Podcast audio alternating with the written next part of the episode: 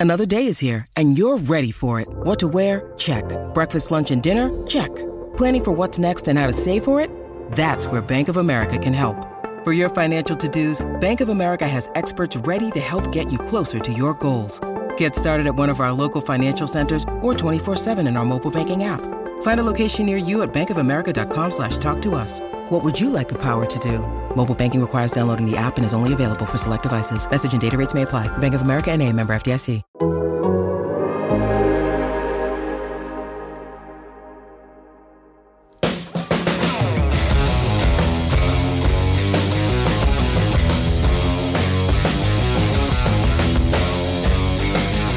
Hey everybody, what's up? Welcome into Best Board here at The Athletic. Michael Beller here with you Monday, November 22nd, week 11 in the NFL, just about wrapping up as we are sitting here talking. We still have Monday Night Football ahead of us between the Buccaneers and the Giants, but on this episode of Best on the Board, we're looking ahead to week 12, trying to get a jump on the lines that we like for week 12. Joining me, as always, on Monday to take a look at the early lines, Andrew DeWitt. DeWitt, man, another uh, interesting week in the NFL uh, in week 11 with Buccaneers Giants game. Don't think we're going to get anything too crazy on Monday Night Football. Expect the Buccaneers to take care of business, but it's been an unpredictable series of games over these last few weeks, which is shaping up to give us a, a really fun playoff race down the stretch here.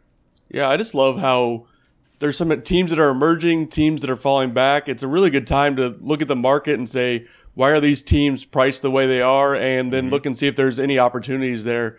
Plus, the way that the road teams are winning right now, um, and the way that the underdogs are continuing to cash, it's just like a good time to look at the market and you know reevaluate mid mid season here ish as we go into the final weeks of the NFL season, like where teams stand and where we should be ranking them in our power rankings to kind of give us some good projected spreads.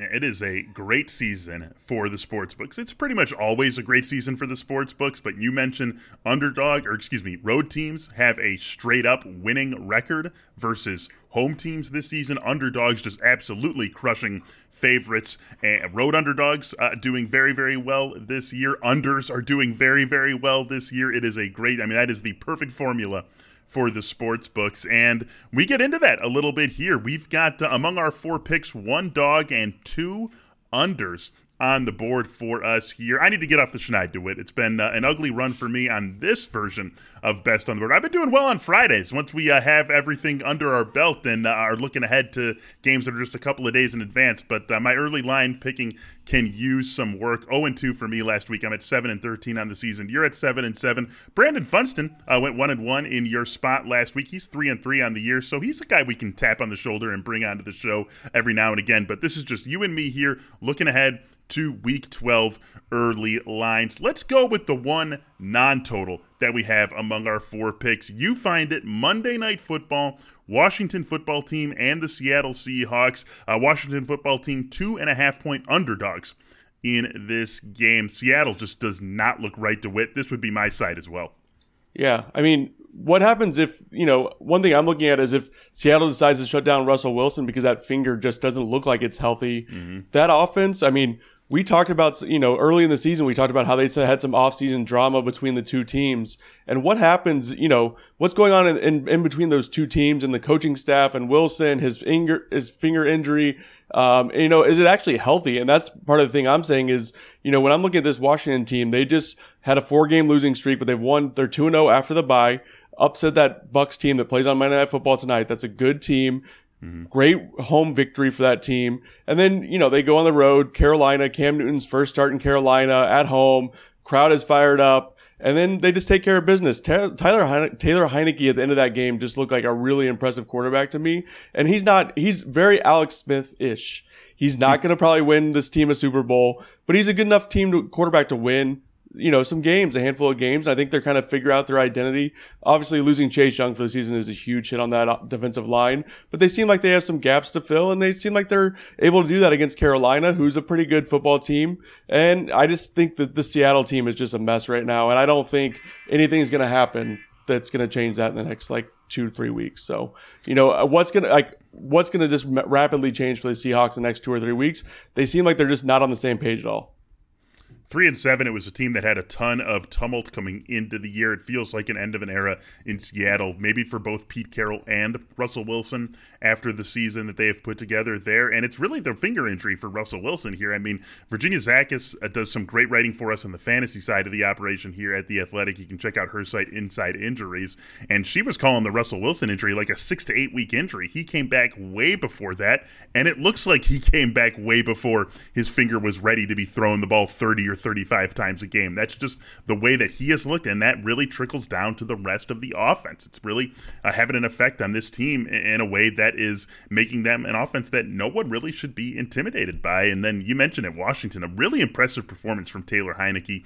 I was on the Panthers in week 11, and part of the reason I was on the Panthers was I thought that their defense should be able to take care of business. Second ranked in EPA, according to TruMedia going into the week. Taylor Heinicke threw for nine and a half yards per attempt against that team, completed 16 of 22 passes. He really uh, just took care of the ball and took care of business, and we saw that come through for them. Antonio Gibson looks like he's found a second win this season after dealing with the shin injury. Also, a little surprised that Washington is getting two and a half points in this game, considering where we've seen both of these teams go over the last few weeks. So I like your call in this one.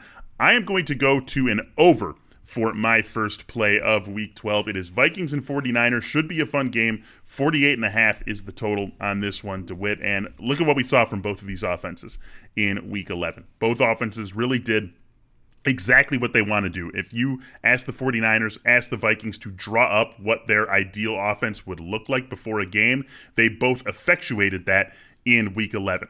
Now, I'm not saying we can just take that and say, all right, well, they did it last week. That's who they are now every single week. Let's just go ahead and, and bet on that. But I think that Minnesota has done this for the balance of the season. Minnesota's really done this for the balance of the last couple of years. It's Kirk Cousins being efficient them finding some big plays down the field to Justin Jefferson, loving Adam Thielen in the red zone, and then D- Dalvin Cook doing what he does. And those guys really deliver far more often than not. They don't get enough credit as a quartet for being uh, among the most bankable in the NFL. We don't talk about them in those circles, and I really think that we should. On the other side, it's sort of easy to fade the 49ers and forget about what we thought they were going to be at the start of the season.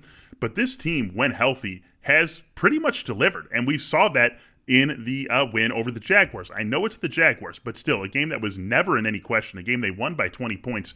You see Deebo Samuel doing all this great work out of the backfield now. A big game for Brandon Aiyuk. George Kittle, his third straight game with a touchdown. He has come back from the injury and been exactly what we think George Kittle should be. This is an offense that really can't get things going when it is fully healthy. And it doesn't really matter who the running back is on this team, even if it is Deebo Samuel to a certain extent. I mean, they just get things going when they have all their pieces. They're one of those teams, DeWitt, that like you take one piece away and everything crumbles. Right? They're like any one any piece in that 49ers offense is the very middle critical piece in a game of Jenga. Any one of them comes out and that's it. Everything falls down. But as long as they're all in there, it is very sturdy. It is very reliable. And I just think this is a game that ultimately plays into the 50s with the way these two offenses are going and with the reliability of what these two offenses do and do well. That's why I like this one to go over. And as you and I always talk about, we're not just trying to find the right picks. Of course, we want to, but we also want to find picks that we're getting at the best possible number. I would be very surprised if this stuck at 48 and a half all week.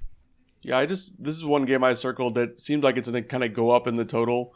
Um, we've seen traditionally, like as we're looking at these lines week to week, they most of the lines are fading towards the under uh, mm-hmm. as the week goes on. But I really think with these two offenses and the way they've been clicking lately, I, I kind of see this one pushing towards the over, you know, maybe getting to 49 and a half by the, you know, by Thursday or Friday. Um, and then we'll see what happens with the rest of the action over the weekend. But uh, I like, I mean, Kirk Cousins and the Justin Jefferson are just clicking right now. It seems like they're on the th- same page. If you take away him, then Thielen is open underneath. So I just think there's like some really good value here. And, and neither of these teams is like, pace dependent. Neither of these teams really likes to slow yes. the ball down. They both like to go. They're not like the Packers who if they get a lead, they're just going to sit on the football and just mm-hmm. try and kill the clock out. Both these teams want to score. Both these teams want to move the ball. So I, I like the over here because I don't think the pace is going to be something that either team just like wants to shut the entire game down.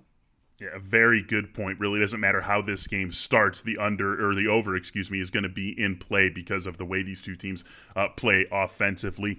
Let's start shading to the unders. You and I both have an under that we like for week 12. Why don't you take yours first and what is going to be one of the best, I would assume, and certainly one of the most consequential games in week 12 Rams and Packers?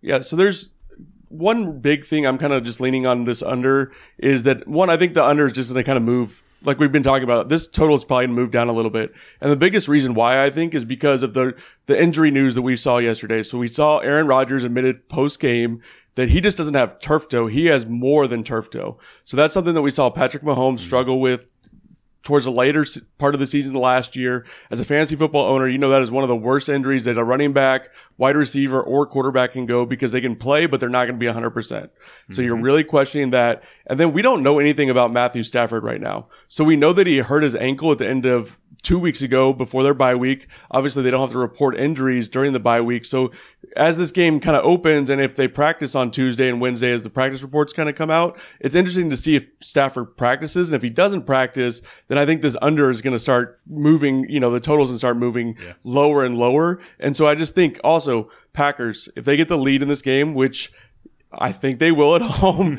I'm just scared that they're going to sit on the ball, which they do, because Matt LaFleur, as soon as he gets the lead, he starts running the ball, gets super conservative in his play calling, and just tries to run out the clock. So that's kind of why I'm leaning towards the under on this game, mostly kind of forecasting that I think it's a move lower because of the injury news that we don't fully know about Stafford, and we know Aaron Rodgers is really hurt right now if you want to get aggressive on that same line of thinking with Stafford too, Packers are just one and a half point favorites at BetMGM right now, so that is something you could you could consider as well.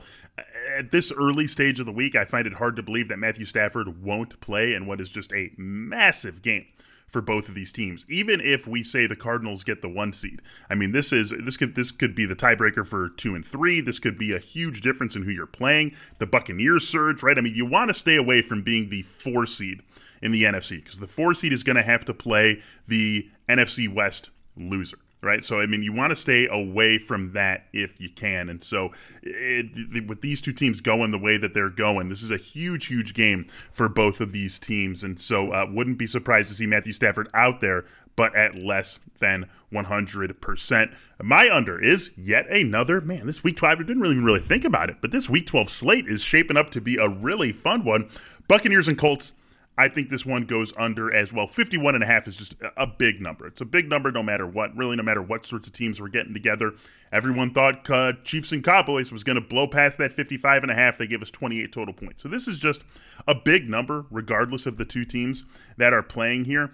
But I think stylistically, these two teams, while individually can be high scoring teams, get them together and it's not the greatest environment for high scores. We'll see what happens with the Buccaneers uh, later tonight against the Giants, but they've been a different team when they haven't been fully healthy. No Antonio Brown, no Rob Gronkowski. Maybe they get Gronkowski back, but they've just looked a little bit different, not quite as sharp, not quite as explosive when they're missing any one of those pieces. For me, though, DeWitt, it really has to do with what happens when Indy has the ball.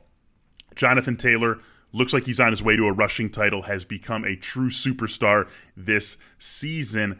But we know what the Buccaneers can do against the run. With Vita Vea, without Vita Vea, this is still a very good team against the run. I think the Colts are going to want to try to win this game without getting it into a 34 to 31 style of game. They're going to lean on Jonathan Taylor. The Buccaneers can be very good against the run, and I'm not sure the Colts are built to take advantage of Tampa Bay's defensive weaknesses, namely what they have outside. The Colts just don't have that style of play available to them. Uh, even when Michael Pittman is doing uh, what he does, they don't have those boundary receivers that can take advantage of Tampa Bay's weaknesses. I mean, they've got Pittman, but they don't have someone else really to complement him. We just haven't seen that with any sort of consistency from T.Y. Hilton. It's not the right mix of teams to get to 52, even though both of these teams individually can be high scoring ones. This is another one that I see coming down a little bit as the week goes on. So I want to get in while I believe it's going to be at the high water mark of 51 and a half.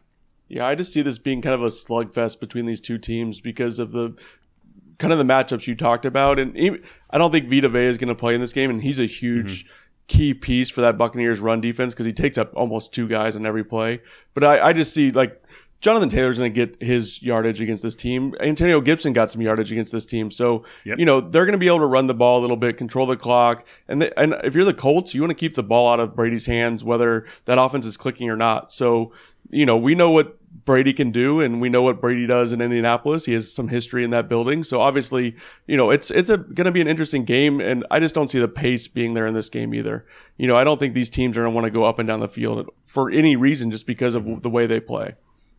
Yeah, it's going to be a fun game, but hopefully for me, a low scoring game, and I just really think these two teams, the way they mix, not going to be one of these that we see get up into the 30s from necessarily either team. That's going to do it for this part of Best on the Board. DeWitt, this is our week, man. With the, all the great games we have, we're taking the trends, we're taking dogs, we're taking unders, feeling good about what we've put up on the board on this episode of Best on the Board. When you need mealtime inspiration, it's worth shopping Kroger, where you'll find over 30,000 mouthwatering choices that excite your inner foodie. And no matter what tasty choice you make, you'll enjoy our everyday low prices, plus extra ways to save, like digital coupons worth over $600 each week. You can also save up to $1 off per gallon at the pump with fuel points. More savings and more inspiring flavors make shopping Kroger worth it every time. Kroger, fresh for everyone. Fuel restrictions apply. All right, we move along on this episode of Best on the Board, getting to the NBA side of things. Tas Melas joining us to break down the Monday NBA slate. Tas, what's going on, man? Not much, Michael. Looking forward to Monday night here. We got some good ones. Yeah, we do have some good ones. We got three picks a month between the two of us. All favorites we're going with, which always makes me feel a little bit scared, right? Because uh, that's just not how these things go. Sportsbooks exist for a reason. They do well for a reason. It's because underdogs can very often outperform expectations. But we're still going with three favorites for our picks here today. You've got two, I've got one. Let's start out with the Suns and Spurs. Suns five and a half point favorites in this game. Tell us why you like Phoenix. Yes, this definitely feels a little trappy, Michael, because Phoenix has won 12 games in a row. They are absolutely putting it together on both ends of the floor. They may be rallying around the fact that there's an investigation going into the ownership of the group. They on the floor, they are locked in, and I think they should be able to just roll over the young Spurs who have lost four in a row. So yes, it, it definitely feels like uh, a trap game. But I do like the fact that this is the first game of a four game road trip for the Phoenix Suns. So I think that's just another little reason to lock in. The Spurs. They play the fourth fastest pace in the NBA, and I think the Suns line up really well with that being the third best defense. That, that could be a focus of theirs, just to slow the young guys down a little mm-hmm. bit, and then their offense will go awry if you take away their their pace. And, and Chris Paul is going to control the pace of this game. And uh, I know the Suns have bigger aspirations and bigger focuses on this trip. They've got the Brooklyn Nets coming a, a, little bit later, so there's always these games in between that could be a trap game. That that Nets Suns could be a finals preview, but I think Chris Paul keeps them locked in. He'll just find something to motivate this team. He'll see Gregg Popovich on the other sideline, and he'll say his old buddy is going down tonight, and I think he'll he'll figure it out uh, for the Suns. Five and a half I think it's a it's a decent number uh, to bet with because you know it's a little negligible at the end of basketball games, even if it's four or five, a couple free throws that they have to intentionally foul for, then it, then it becomes a five, six, seven point lead. So I like the Suns in this spot. It's uh, it, want to get a, a, road trip like this started off right, no matter right. how hot you are. Twelve game winning streak, twelve game losing streak, whatever the case might be. You want to get a four games trip started off on the right foot, which may be even more reason to buy into the Suns as five and a half point faves against the Spurs. For my one and only pick today, I'm going to go to just one of the hottest teams since the start of the season, and that's the Chicago Bulls. Four and a half point favorites at home tonight against the Indiana Pacers. And here's what I like about this team. I talked about this, I want to say it was two weeks ago, Tas, that I brought this up with the Bulls that it's someone it seems seemingly someone different every night. It's a rotating cast of guys, and a couple of nights ago, uh, it was Zach LaVine who had a monster second half, a monster fourth quarter, and got the Bulls over the hump against Denver. Then last night, or a couple no, yeah, last night against the Knicks, Sunday night against the Knicks, DeMar DeRozan goes for 31 points. Coby White has a huge fourth quarter, scores 14 points in that game, and the Bulls pull out a 109 103 win over the Knicks, and that was with a cold shooting night from Zach LaVine. The baby knows it. She gets it. It's someone different every single night for this Bulls team. And you like that. You like that when a team is in, again, a third and fourth game, uh, a third game in four nights, as the Bulls are, that there are so many different guys they can rely on to be the primary scorer on this Chicago team. And then something we talked about last week didn't come through for me when I was looking at that Bulls under, that uh, full game under, but the interior, the uh, perimeter defense on the Chicago team just elite, certainly among the best in the NBA. And so that's something that really doesn't quit. That's something that you can rely on basically every single time you take the floor. And so you have this diversity of scorers, this diversity of, of offensive options, plus elite perimeter defense. And I think that that comes through for the Bulls. Obviously, Domantas Sabonis can give this team some trouble with uh, the uh, deficiencies that they do have inside, but I still like the Bulls in this spot quite a bit, laying the four and a half against the Pacers. Yeah, I, I can't argue with the baby. Can't argue with you. I mean, these aren't the baby Bulls anymore. Uh, mm-hmm. They're all grown up, and I understand. Yeah, Domantas Sabonis could do some damage inside with no Vooch and no Patrick Williams. That being said, it's also something like we just talked about with the Phoenix Suns you give something a good defensive team to focus on to to take away, and the Bulls could find that could could figure it out pretty quickly. I think in this game to take away uh, Sabonis. So yeah, it's it's hard to argue against a, a, Bulls team that's playing sometimes Alex Caruso at six five at the power forward spot, and they still find a way to win because they are an incredible help defensive team. Uh, you know, with Lonzo Ball, yep. and uh, they'll figure out a way. Definitely feeling good about this one, getting back on the right side after my 0 1 a week ago. One more pick. We've got Kings and 76ers getting together tonight. The Kings, two and a half point favorites at home against Philly. Let's go three for three here, Tas. Three for three on favorites. Let's hear why the Kings are the play here. Well, the Sacramento Kings are a hard team to bet with this season, but they have a new coach. Yes. Today, they, they fired Luke Walton this past weekend, so Alvin Gentry taking over on an interim basis. It often happens in the NBA that guys get up for a new coach, start to look at each other in the locker room and say, Yeah, we could do this. They can believe for at least one night. And I think this is a good team to do it against in the Philadelphia 76ers because it's really going to be about effort level versus effort level with no Joel Embiid for the Philadelphia 76ers. Mm-hmm. There's no superstar to just take over. And with that newfound energy they're going to have for at least tonight, those Sacramento Kings, they're not going to be the Kangs tonight. I think they mm-hmm. can find a way uh, to stop the X factor of Tyrese Maxey at the point guard spot for the 76ers with Davion Mitchell of the Sacramento Kings. They've, they've got enough uh, enough good matchups in this one. I also like the fact that the Philadelphia 76ers have been on the road for 10 straight days. They've only won one game on the road.